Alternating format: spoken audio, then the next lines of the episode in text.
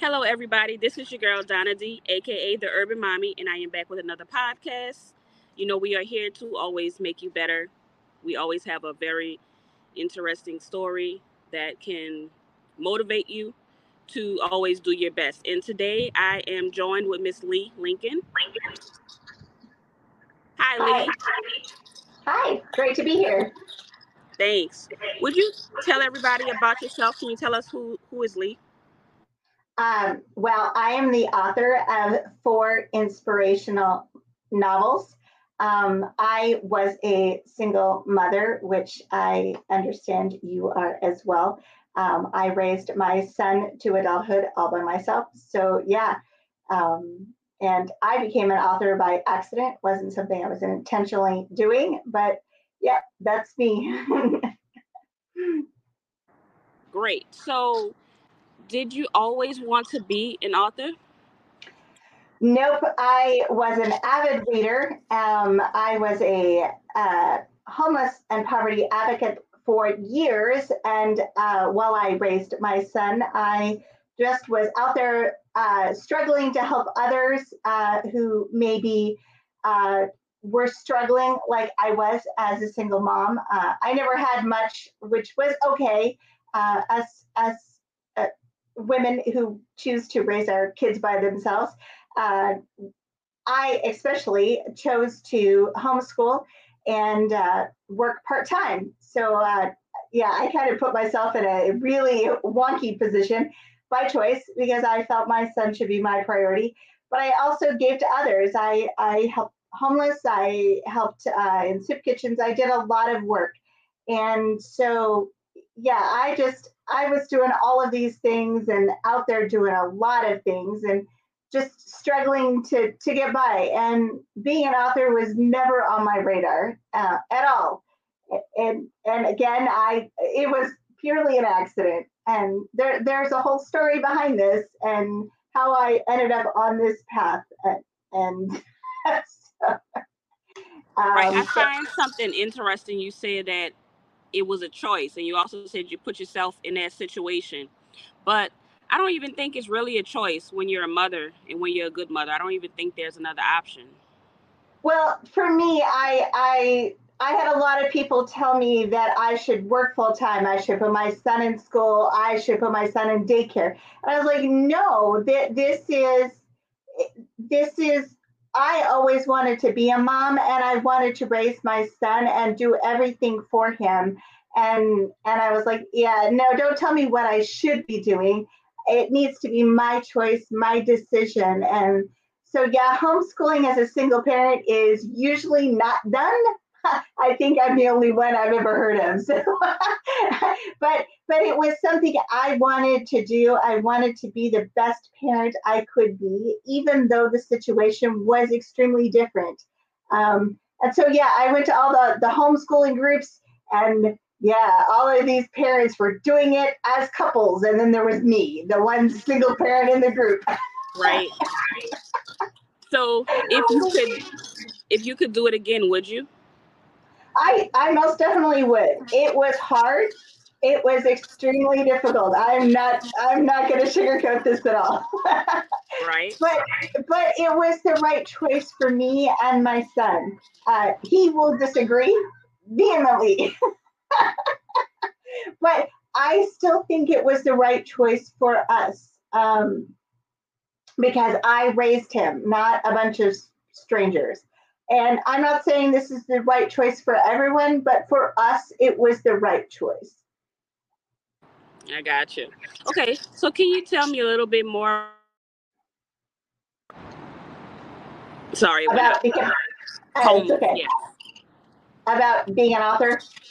No, I would say you're home, homeless.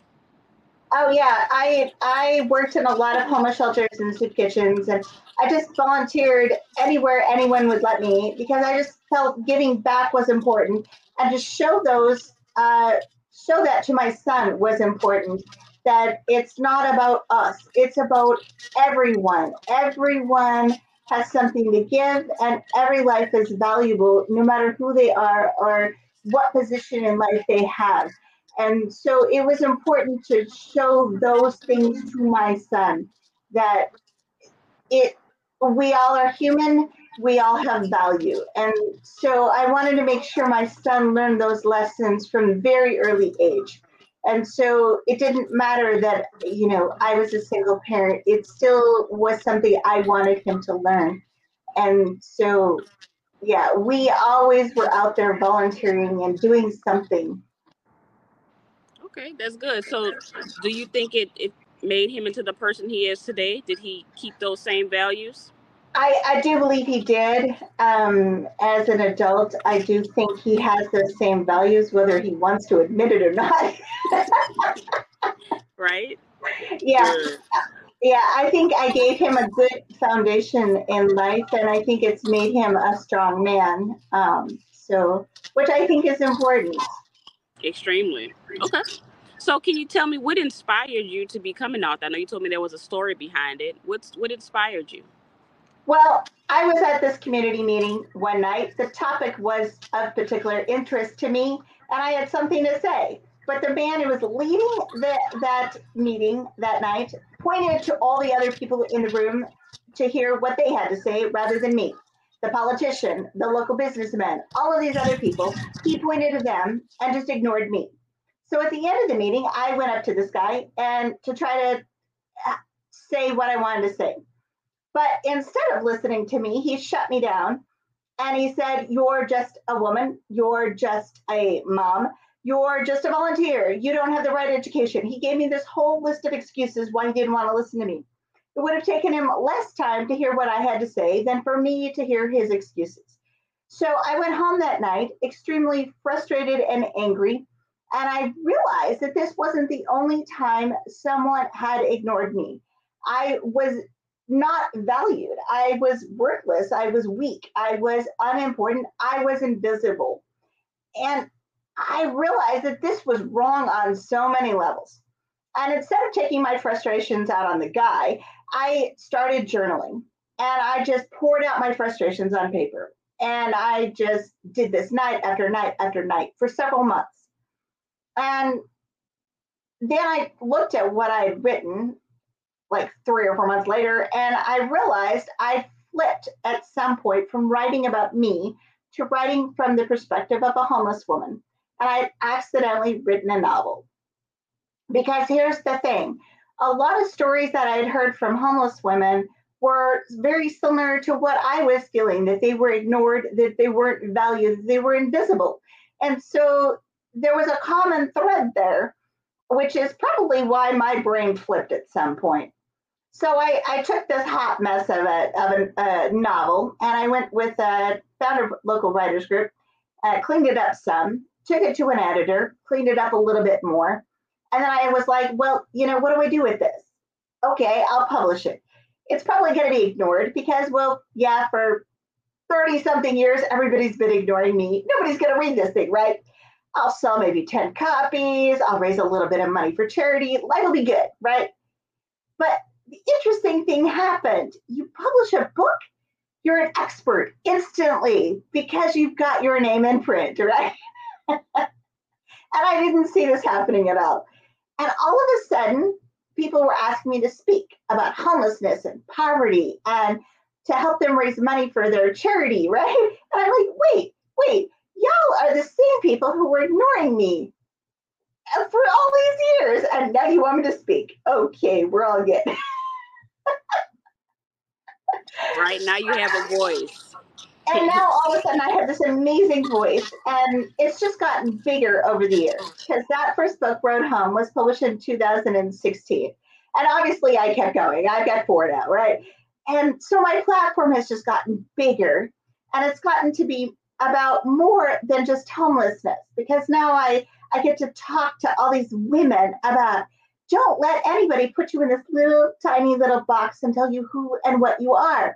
Because I heard from so many women now, not just homeless women, but all kinds of women, you know, women who are in boardrooms even that feel that way, that they've been put in a box and told that their voice doesn't matter. And I'm like, what is it with women? We all do this. We all allow ourselves to be put in this box. And I'm just like, oh, just no, just no. And I hear from so many women, oh, but I'm just a, I can't. And you can fill in the blank with whatever at this point, you know? We all do it. We all allow ourselves to be minimalized. And I'm just like, oh, no, no, no, no, just stop. And in particular, moms. I hear this mostly from moms. I'm just a mom. I can't. And just fill in the blank with whatever. No, you were never just a mom. And being a single mom in particular, because do you know how many things you have to do in a day? You are a cook, you are a chauffeur, you are an accountant, you are an organizer, you a are a champion, yeah, a doctor, a nurse, a counselor. You know many things you are. Yeah, I'm just like, oh, forget this. Throw this word just out of your vocabulary. that is so true. So when you were dealing with the the homeless women, it was just a homeless women shelter or was it homeless men and women? Uh, I've worked with both uh, uh, over the years because, again, I did this for 30 something years. I've done both. Um, and I, I've worked with shelters. I've also gone out into parks and sat with people on benches and, and talked to them. Because here's the thing a lot of homeless people will not go to shelters or soup kitchens until someone goes to them where they're camping and talk to them. So it's one of these things, and there's a lot of uh, a lot of reasons for this. So you have to go to them and then convince them that you're trustworthy, and then maybe they will come and get the services. So yeah, I've gone to a lot of wonky places. that was going to be my next question: is why do you believe that they don't just go to the shelter? Is it because in you said because they don't trust? A lot of it is they don't trust, and a lot of it is reasons reasons why they've ended up homeless, and a lot of it is what has happened on the spiral down into homelessness. Mm. Um, because they they you know there's there's always a reason why they've ended up homeless, and then once they hit the bottom, a lot of times they end up using drugs or alcohol. It's not a precipitating factor, but it ends up compounding the problem with, once they hit rock bottom. And so then they feel like there's a lot of shame and a lot of guilt. And so then things just get out of hand and they feel like I'm not worthy. I, you know, nobody's going to want to help me. So there, there's a lot of factors involved. And so if you go to them wherever they are, then they are much likely to trust you. And especially if you're willing to just sit there and listen to whatever happened in their life to get them on that to where they're ended up experiencing homelessness. And again, there's a lot of studies about this and a lot of reasons for homelessness, but you've got to be willing to get them to trust you, like no trust. And but a lot of people aren't willing to go where they are and then they and then they get upset well why don't they go seek help well again, there's a lot of reasons for this, and a lot of it is shame and fear. Um, because there's so much involved and there's there's so many complicating factors in there. And until you've sat down in a park with someone who hasn't had a shower in three months, you, you, you're really not going to understand why these people aren't willing to seek help. Do you think mental health is a big issue? Mental health can be a big issue, and again, it doesn't it doesn't come into play before they're experiencing homeless. It comes into play usually afterwards. Because once they've been out on the streets for a while, then all of these issues tend to creep in. And it, it's like drugs and alcohol as well. That tends to not be a factor before, it tends to be a factor after. And that's one of the big myths around homelessness. A lot of people are like, oh, you know, they're all addicts, right? Some of them are, some of them aren't. And if they are, it usually happens afterwards. And and I see this a lot and I, I hear this a lot. And I'm like, oh, but you don't quite understand what happened before. And this is what you need to get to is you need to get to the before, not the after. And um, and this is why I'm a big advocate of stopping homelessness before it starts and we need to help people before they they are they're totally slid into homelessness because there's a long slope that you know to get to homelessness. It doesn't just happen overnight. You know, they hit a bump in the road and then they don't quite know how to get over that bump. And then they, they spiral. And then the spiral just doesn't stop. And that's where we need to intervene, is when they're on that spiral. And how can we help them? Well, this is the big thing is we need to know our neighbors. And anymore, nobody knows their neighbors. Nobody knows what their neighbors are dealing with. Nobody knows their neighbors' names a lot of times. Now, I'm here in Georgia. We just had a hurricane. Uh, let me use this as a prime example. And we were trying to help our neighbors because everyone had damage from the hurricane, literally everyone. And why did it take a hurricane before everyone joined together to help each other, right? This shouldn't have been the case. We should have all been helping each other always, right? And during the pandemic, you know, there were so many people that that lost their apartments and their homes during the pandemic because they lost their jobs. And could we have helped our neighbors and intervened and said yeah i know this person just lost their job. So let's let's see if we can help them um, stay in their homes a little bit longer by providing them some food helping them find another job that they can maybe do from home temporarily until the pandemic is over right? These are the things but if we don't even know our neighbor's name how can we help them? And this is a, a, big thing that i'm an advocate of is knowing your neighbor because it starts in our neighborhoods. It starts where we are and helping who we are connected with locally. And and if we don't even know their names we can't help them. If we aren't friends with anyone and and this is part of our disconnected digital age where we have a thousand friends on facebook but do we know who lives next door to us? Probably not. Probably not. I like that. The I'm I'm taking notes. So if you see me t- turning my head, it's because I'm writing. I like that. The disconnected digital age. So of course that's social media. What social media has done to us as a community. And here's the thing: social media can actually help us connect to our neighborhood. You know, there's there's the neighborhood app, uh, the the Nextdoor is it Nextdoor? Yeah, Nextdoor app. Yeah, and Facebook even has local groups. Do we use them? No. So there is a way to connect digitally with our neighbors, but do we use it? No. Uh, not unless there's there's a reason to. Like um, crime. Exactly. And but no, we need to use these things for good and to to to help each other before things get out of hand and, and reach this crisis level. And I'm all about simple solutions to big problems. Because again, these are big problems. But if we bring it down to something really simple, like everyone just watching out for their neighbors, you know, hey, I noticed that the neighbor all of a sudden isn't leaving home every day. Is that because they lost their job or are they now working from home? Maybe I should go ask, you know, and not like be really in their face, like, hey, did you lose your job? You know, just just say, hey, you know, I live next door. Um, is everything going okay with you? You know, just be real simple, not confrontational, or eh, you know, just just check in and make sure that everything is good. So really simple.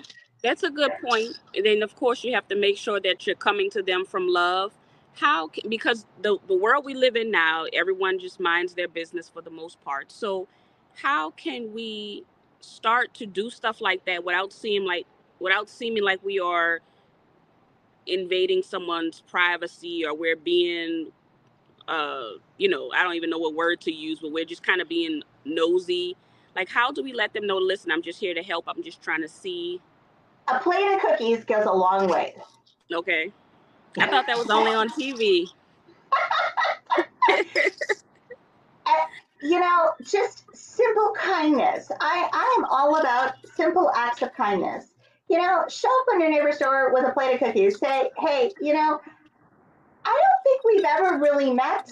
I'm blah blah, and I live over here, and I'm just checking in to see if you're having a great day. You know, just keep it real simple, real light it doesn't have to be cookies, you know, whatever. Just bring them something little and just say, hey, I just I just wanted to get a get to know you a little better.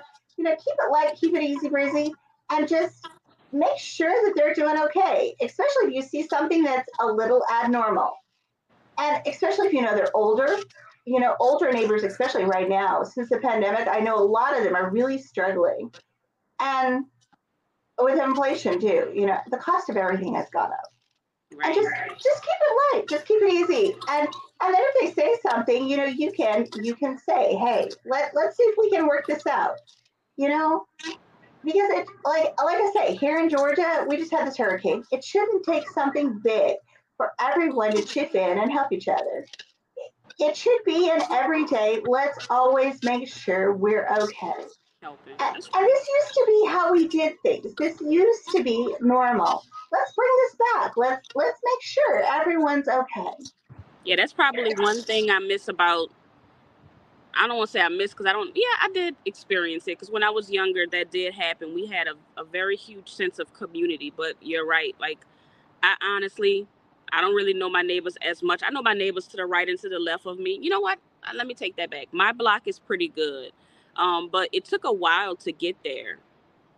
And I wish that you know we would be, we can be more like friendly toward each other. But I may try to go buy some cookies and drop them off. yeah. and and and these simple acts of kindness used to be a normal part of everyday America. And they've just gone out the window, and I don't know why and I don't know when. But we need to bring this back. And a lot of people say I'm kind of a Pollyanna, but but we are so divided in this country. We need to, to just do simple little things. And this is how we stop the division, and this is how we start caring for each other. And this is how, again, we solve some of these big problems by making them small problems. You know, there's a, I think it's an African proverb. I may be wrong. I may have heard this somewhere, but there's a story um, that says, "How do you eat an elephant?" And the answer is one piece at a time. Exactly. I don't know where Yeah. that really came from, but I think I heard someone say it was an African proverb. So that's that kind of goes toward what you were saying. It may be a huge problem, but if we take little bitty pieces, you know, if we keep doing it, all that problem will go away. Yep. And I like and I'm also a big proponent of, you know, anytime anyone needs anything from me, I'm I jump right in. I never say no. And I'm probably too giving. I, I, I know this, but but this is something we also need to be willing to do. You know, you need to have some boundaries, obviously. You know, like if if your child needs something, you, you say yes if your neighbor needs something and it's just something that's outside of your wheelhouse, help them find somebody who, who can help them, right? But we need to not always say no just because it's an inconvenience. And I hear this a lot how it's just such an inconvenience. But when you need help and then you get angry because no one's willing to help you, well, is it because you were never willing to help someone else? You know? So true. That is so Yeah. true. A lot of times we don't see what other we don't see what other people going are going through, but we want them to see what we're going through. Exactly. Uh, Yeah. right. And this gets back to the whole we're very divided as a society right now. And it, it just it's really frustrating to me because it, again, this is this is something that's fairly simple. You know, just start with your neighbors. Yep. Okay. So let's get to your books. Which one is your first book? My first book is Road Home, Road and Home. that's Road Home, and that is the story about a homeless hitchhiker who learns that home just isn't what she thought it was. So all of these are fiction. They're all fiction. Yep. Okay. So are they all related, or is it is it standalone? They're they're a series, but they're each individual standalone books. Uh, they're connected by theme, not by character. Okay. So each, each book has a different character who faces a problem that they have to fix. So they share their story with someone, and then they're on a physical, spiritual, and emotional journey as they try to resolve the problem. Okay. So if you can pick, which one is your favorite character of your books? My favorite character is still from my first book, Road Home, Cindy, the hitchhiker. I just am so in love with her, even though that is, I've written three more now. I just love that first book because it's just so raw, deep, and emotional. And I just connect with her on so many levels. And it's just, it's a beautiful story. And even though it is a really rough story, because I really wasn't trying to write a story, and it, I realize it's still a hot mess, even with an editor. I understand that. But it's still my favorite. And I still love that character. Okay. Is there any character in the book that would probably be your least favorite? Is it someone that not it doesn't have to be a main character, but is there any character in the book that you dislike? Uh, there's several, but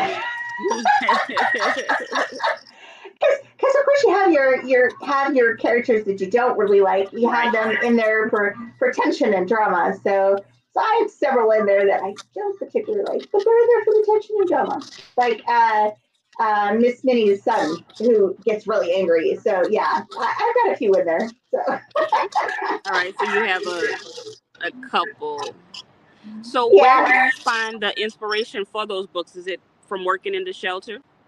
Uh, that first book uh, totally was working with homeless women, and then as I've gone on, each book has has different themes. So the next book, um, Road to Freedom, is about an immigrant from Cuba and Spain, and so that inspiration came from my travels uh, to to Europe and uh, meeting immigrants uh, in Miami. Because I've spent a lot of time in Miami, and then um, uh, finding the real road is about a woman with a really bad marriage, and so that came out of just talking to a lot of women who just really struggled in their marriages and trying to find themselves, and so that's where that book came from. And then the Road West also uh, was uh, about a woman who just almost had an affair and all her guilt. That also came out of talking to a lot of women um, who just really feel guilty over a lot of crazy things that they probably shouldn't feel guilt over, but they do because we women just tend to over dramatize a lot of things. Uh, and that also has a lot of travel in it because it talks about um, Spain and Italy and Cuba. So I love to travel. I, I just, I'm always wandering somewhere. What's your, uh, what's your favorite place to travel? Uh, Spain. I, I go to Spain all of the time. I love Spain. And part of it is because of the culture. Yeah. This is a culture that they shut down for several hours in the afternoon so everyone can go home and take a nap. Really? Oh my gosh, it's a beautiful country. and then, and then they have these at dinner time. You can have dinner at a beautiful restaurant and sit on their patio and no one's going to kick you out. You can be there for four hours enjoying your wine and watching people walk by in the street, and no one's going to care. Unlike American restaurants where they'll kick you out after 30 minutes, right? No.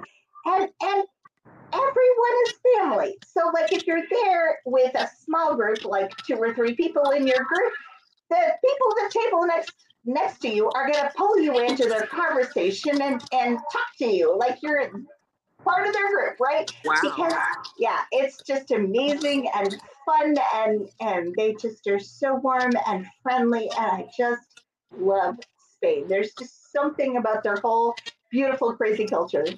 Do you speak Spanish? Un poquito. Okay. Yo entiendo, no hablo. okay. You understand it, you don't speak it. Exactly. so I get in a lot of trouble a lot of trouble. yes, I can imagine. So, with the exception of the first book, how long does it take you to write those books? It takes me about a year because um, I am one of these people that, okay, I don't really know what I'm doing. So I throw spaghetti on a wall until something sticks. And so um, to get a book that's 50 to 60,000 words, I end up putting more than 200,000 words on the page. and then we whittle it down until we find some golden nuggets in there. so you don't self-publish; you go through a publisher. I self-publish. Yeah, I totally self-publish, but I work with this really amazing editor who is really good with helping me find this little golden nuggets in the middle of all my craziness. yes. Okay. Um. So for the book, you said a Cuban immigrant, right? For the the railroad. the second one, yeah, the Road to Freedom. Road to Freedom. Yes, yes. So did you have Spanish to incorporate a lot of? You had to incorporate a lot of Spanish in that one. That one has quite a bit of Spanish in it, which uh, frustrates some people because I didn't translate all of it. But there was a reason for that. I wanted people to understand what it is like to be married to someone who doesn't speak the same language as you. Yeah. And I did this on purpose. And then I get these emails from people going, I didn't understand a lot of this book. And I'm like, yep, that was the intention. Right. Um, yeah, because because I know several people who have married immigrants, um, not just Spanish speaking immigrants, but uh, other languages, and and they have this this crazy dialogue with their spouses, where only half of what they're saying is fully understood, and so I wanted people to fully get this misunderstanding, and so some of the Spanish is translated and some of it is not. And then there's this crazy misunderstanding between the the the, the couple. And i did this on purpose. And and some people totally get it and they understand why i did it and some people are like just getting frustrated because there's so much spanish in there that's just not translated and i'm like yeah okay i'm sorry but i did this for a reason All right. So with the characters in your book, I know they're they're a series, but they're standalone. But do any of your characters go into other books? So like, does Cindy pop up in any of the other books? Nope, not at all. Well, okay. Um, in the fourth book, uh, Diamond is the mother of Amy from the third book. But I don't specifically mention that because I didn't want people to feel like they had to read the third book to understand the fourth book. So I was really careful how I did that. Um, but if you've read both books, you see the tie. But if you haven't read both books, you can totally read both of them without missing anything. So I was really careful how I did that because I, as a reader, hate it when I have to read a series in order or I'm thoroughly lost, dazed, and confused. So I was really careful as an author how I did this so that people wouldn't have to read them in order or read both of those books to understand what was going on. I was trying to be respectful. Right. So do you have plans for more? Yes, my new book series is coming out this year, um, and it is called Path to Family. And the first book will be Lost Father, and it is a series on adoption. And so the first book is about the birth father, and it is totally from his perspective, and you'll see him as he slowly reveals everything in his life from the moment he got his girlfriend pregnant. Okay. So how did you get the the inspiration to do that? Because I know you have to do a lot of research when it comes to adoption and Yes. the feelings that come along with it. That's that takes a lot of research. Yes, I did a ton of research for this book. I started with my own story because I am adopted. And then I also interviewed uh, various uh, people who were adopted, um, people who gave up children for adoption, and um, families who adopted children. So the four books in the series will be from the birth father's perspective, the birth mother's perspective, the adoptive parents, and then finally from the child will be the fourth book. So yeah, I've been interviewing all kinds of people, and then I also went to Fort Sam Houston in Texas um, because uh, the birth father ended up being an army medic in Vietnam.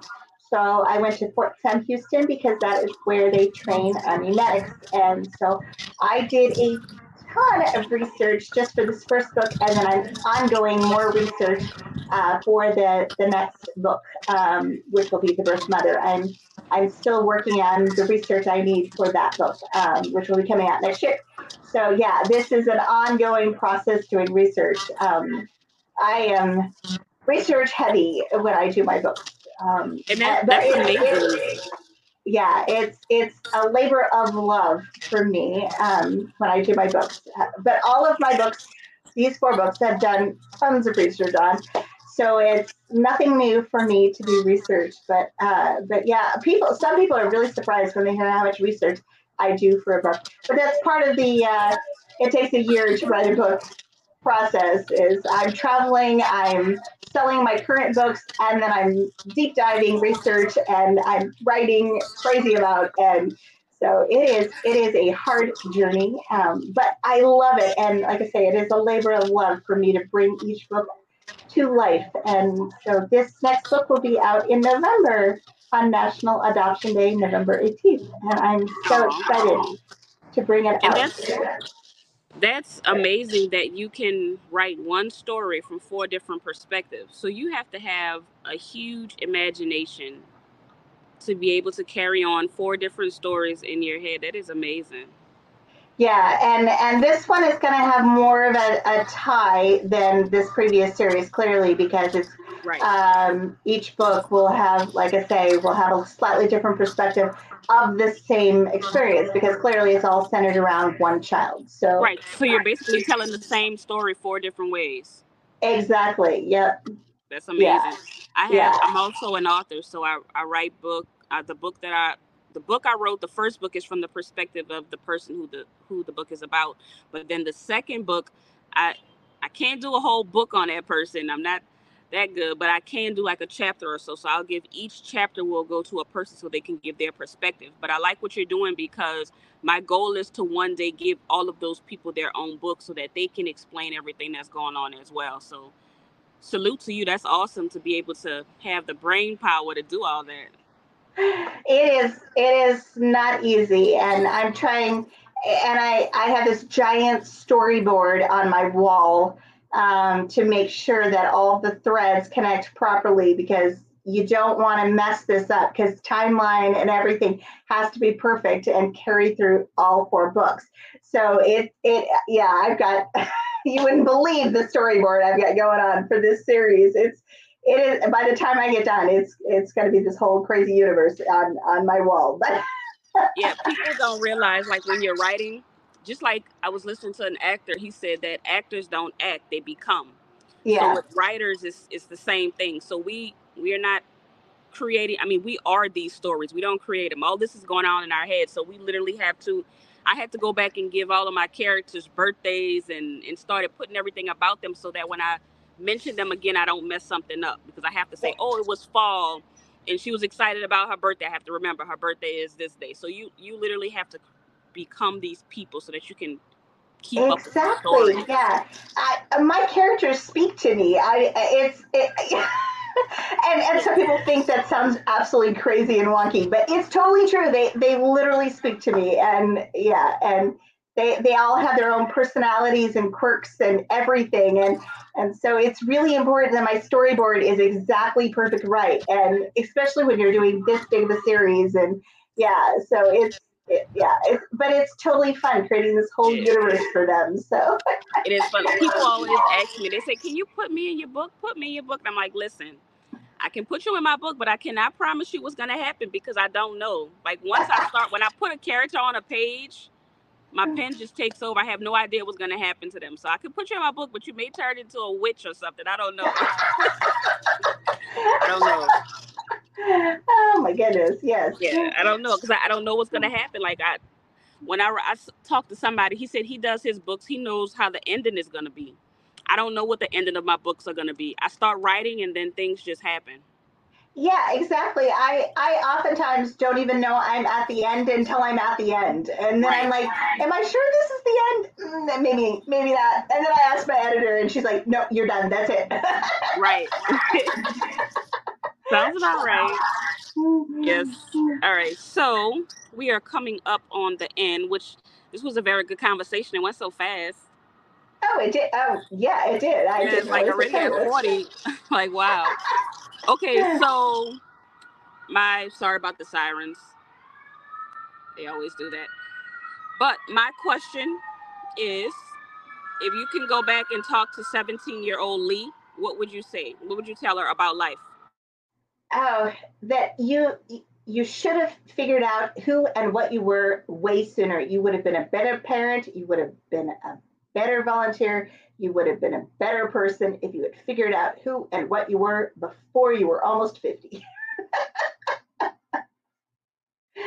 Okay, so you would tell her that she needs to start loving and or not loving, but understanding herself because she's gonna spend a Exactly. whole a long time trying to find it. Yes, I, I definitely should have figured out that way sooner. Gotcha. Okay, so Find your voice, find your passion, and just go live life, uh, which I did not do until I was almost 50, which was a mistake. wow, wow. Um, okay, so what about what would you since you have so much experience with the homeless population? Let's pretend there was a lady that came to you. She has two kids, single parent, and she is on the brink of becoming homeless. What would you what would you tell her about the journey that she is about to go on? Well, I, I single parents who are about to become homeless, that is really difficult because if they identify as homeless, they're going to lose their children. Oh, in really? Almost every state. Yes. Really? I did not know that. Oh, yeah. This is why a lot of them don't identify as homeless and they end up in their cars or someplace else because uh, they will lose their children. This is why a lot of schools don't ask kids if they're homeless because they know if they identify them as homeless, they will have to separate them from their parents. Well, I think here I can't think of the name of the law, but there's some kind of law where they actually give the kids more if they're homeless. I'm gonna have to look it up. I'm gonna send it to you. But that's Yeah. interesting. It's good to In know. a, in a lot of states, they put the kids in foster care. Um, so I, when I've worked with women in states where this is the case, um, I've kindly helped them to places who are willing to help them and not separate them from their children. Um, because there are places that are willing to help no matter what, and it's a don't ask, don't tell situation. Um, even in states where that is the situation. But this is this is this is one of the big tragedies in America is uh, there are thousands and thousands of single moms who are homeless. And a lot of them don't ever come out of the woodwork, and we will never know that they are out there. There, a lot of them couch surf. They they go from friend to friend to friend, and these these are the ones we need to help the most. But they are the hardest to identify. Right. Oh, that's so sad. Hmm. Okay. So, where can people keep up with you, and where could they buy your books? The best and easiest way is to go to my website, which is leighlincolnauthor.com. It's L E I G H lincolnauthor.com. All of my social media is on there. You can purchase books directly from there. Uh, it'll direct you either to Amazon or you can purchase a print book directly from there that are autographed. Oh, wow, that's nice. Okay. So everything pretty much is easy to can find. Just go to leighlincolnauthor.com. Yep, Okay. All right. I That's have, great. I have set it up to be super easy, one stop. Everything's there. So, Okay. and you can subscribe to my newsletter and get my free short story if you go to my website. So everything's there. Okay. All right. Well, definitely. I will definitely check it out. I would like to thank you for your time. Thank you for patiently waiting. Just thank you for your story because I'm sure this will inspire someone. I live in New Orleans and we have a huge um, population. I saw somewhere they said they didn't want to say homeless anymore. I forgot what it was called, so I don't want to offend anybody. But we have a Uh, huge homeless population. Yeah, certain people want to say people experiencing homelessness, but that is hard to say. It's almost a tongue twister. So, yes. Yeah, it's a lot. Yeah. So we have a lot, and to be um completely honest with you, I actually have a brother who I will say chooses to be homeless, but I mean it's probably some mental stuff going on at some point. I'm not sure, but he actually chooses to be there. I mean, he may have left now, but for a while he was literally living under the bridge. So, and it was hurt. It was hurtful for us, his siblings, to know that he wouldn't come to us. He would go, you know, there, and even he's such a wants to be such a big man. He probably wouldn't even come to us because he would probably feel embarrassed or, you know, like you said, ashamed. Yeah, and again, Yeah, you need to go to him. Yeah. And that's and that's why I'm, I'm happy you said that because I will be using this information for my own um my my own issues myself to check on him a little bit more and try to because he's he likes to stay to himself so that's a good thing i'm definitely going to reach out to him so i appreciate you every time i see him I, I drive and i pass and i wave at him and i say you need anything and he said i'm okay so Yeah, that's and another- that's and that is very typical. uh, Yeah. Very typical. And I I saw that so much over the years. Yeah. Um, and the longer there, the longer people are on the streets, the more common that is. That they're just, I'm fine. Just just keep going. You know, snacks, water, and like no trust. And eventually, they will see that you, you don't have an agenda, and and you can you can figure out what is the best way to help them. right okay But it's it's got to be on their terms, baby steps.